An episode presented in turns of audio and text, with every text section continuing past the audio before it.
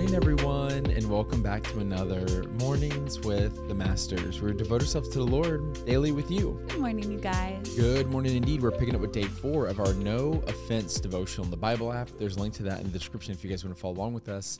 And as always, I'm going to read the scripture, then Tori's going to pick with the Devo. Let's do it. The scripture is James chapter 1, verses 19 through 21, and it says this. Understand this, my dear brothers and sisters. You must all be quick to listen, slow to speak, and slow to get angry. Human anger does not produce the righteousness God desires. So get rid of all the filth and evil in your lives and humbly accept the word God has planted in your hearts, for it has the power to save your souls. The devotional is titled Healing or Hurtful, and it says this It's tempting to ignore our anger altogether, believing that good Christians aren't supposed to get angry. But there are several issues with that strategy. First of all, God gave us the emotion of anger, and anger itself isn't a problem. Secondly, ignoring anger doesn't make it go away. In fact, hiding our anger can often lead to bitterness, resentment, or cynicism, none of which helps us become more like Christ. On the other end of the spectrum, many of us may give in to our anger, exploding or yelling at others because of our personal pain. Neither response is wise. The thing is, anger can actually be a very useful emotion when managed correctly. Anger indicates when we need to right wrongs, stand up for ourselves and others, and correct a problem. In fact, anger can also be the catalyst to healing and restoration in relationships. Look at what Ephesians 4 26 through 27 says about that.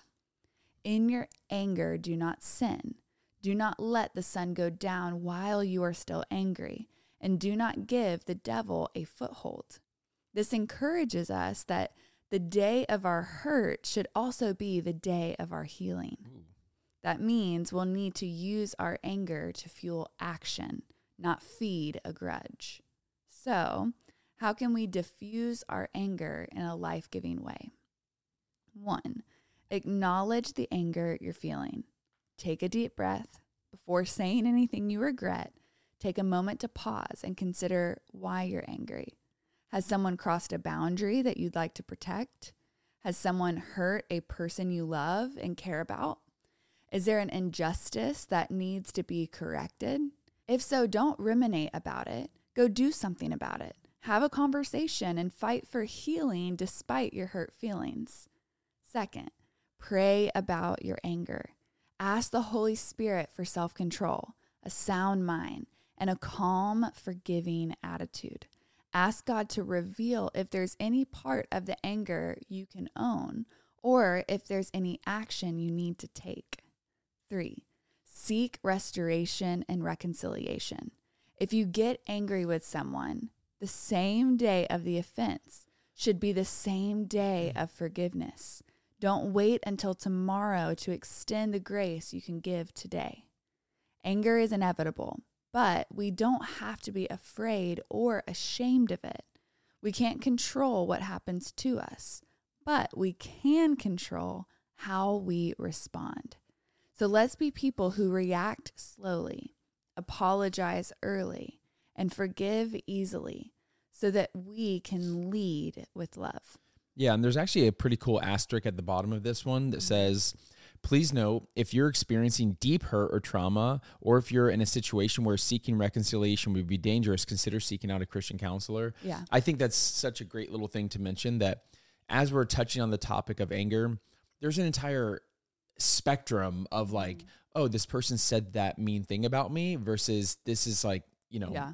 A bad situation where right other people need to be involved you know? And so just just keep that in mind as you assess any situation that you may be in or you're helping someone else in. Yeah. but the thing that i really pulled from this one is how we all can tend to dwell on our anger and we'll have we'll literally have arguments in our head with that person or that situation or about that whatever it may be like i'll be in the shower and i'll be having conversations am i crazy you do this no definitely been there and i just feel like wow like why don't we just nip this thing in the bud?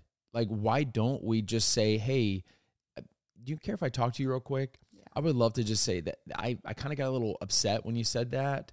Um, and I want you to know that like I'm not going to hold on to that upsetness. I just wanted I just wanted you to know in case did you mean it that way or did you not? Like I just love to Yeah. talk to you about it.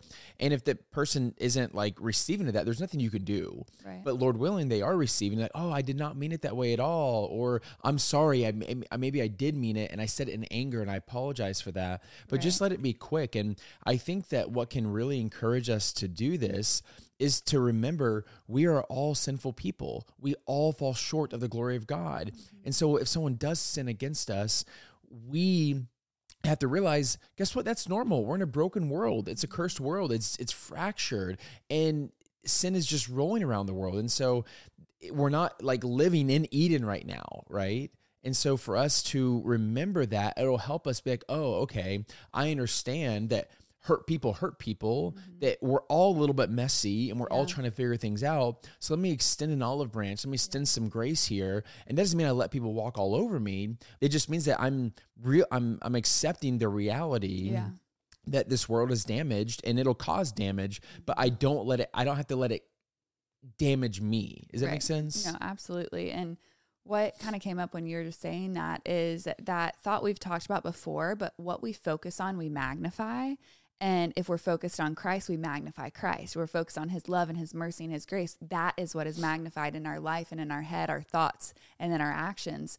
But if we're so focused on what we're angry about, mm-hmm. guess what? We're going to magnify that situation. We're going to probably in our head make it bigger than what it actually is versus saying, okay, let's just take a breath and then let's have that conversation. Because I know for me, and Chad can attest to this, I will like have a conversation I need to have with, or I'll need to have a conversation with someone. And then I'll talk to him about this conversation that I need to have with someone for like weeks for like weeks before I actually have the conversation I need to have. And then guess what? When I have the conversation, it's like no big deal at all. And it just like gets mm-hmm. squashed. And I'm like, man, that caused so much unneeded anxiety. That like mm-hmm. made it so much bigger than it ever needed to be. All it needed to be was a simple conversation. And chances are, just like Chad said, most of the time, the way we take things is not how people intended them to be taken. And so having that conversation is so important. And then again, if it is the way that they meant for it to mm-hmm. happen, then there probably needs to have a conversation anyway. Yeah and, and, so and do you want that person in your life not just to Yeah. completely just push people away but you don't want to allow people to just willy-nilly hurt you and so Right. it'll help you to not take offense to that by saying oh okay if this person's gonna freely say things mm-hmm. to hurt me on purpose Yeah. then i'm not gonna receive that i'm not gonna accept that a boundary needs to be put in place. And so I think, again, it comes back to let's take quick action. Let's not let the enemy get that foothold. Let's go ahead and ask the Holy Spirit to reveal the way in which we should go about it and ask the Holy Spirit to go before us, right? Like that's the beautiful thing about the Holy Spirit is like, Holy Spirit, would you prepare this person's heart for the conversation that we're about to have? Would you allow them to actually hear me and understand me? And would you allow there to be healing and restoration? And if that's not the end result, you've already put it in God's hands. And those are the best hands to have it in. Mm-hmm. And so, yeah. Yeah. And honestly, before we're we're done here, I would encourage you to really like think, did someone pop up in my head? Did a situation pop up in my head where I'm realizing is robbing my peace? It's mm-hmm. stealing my joy. I feel anxious about this person or this situation. And even journal about it or pray about it, figure out what you got to do.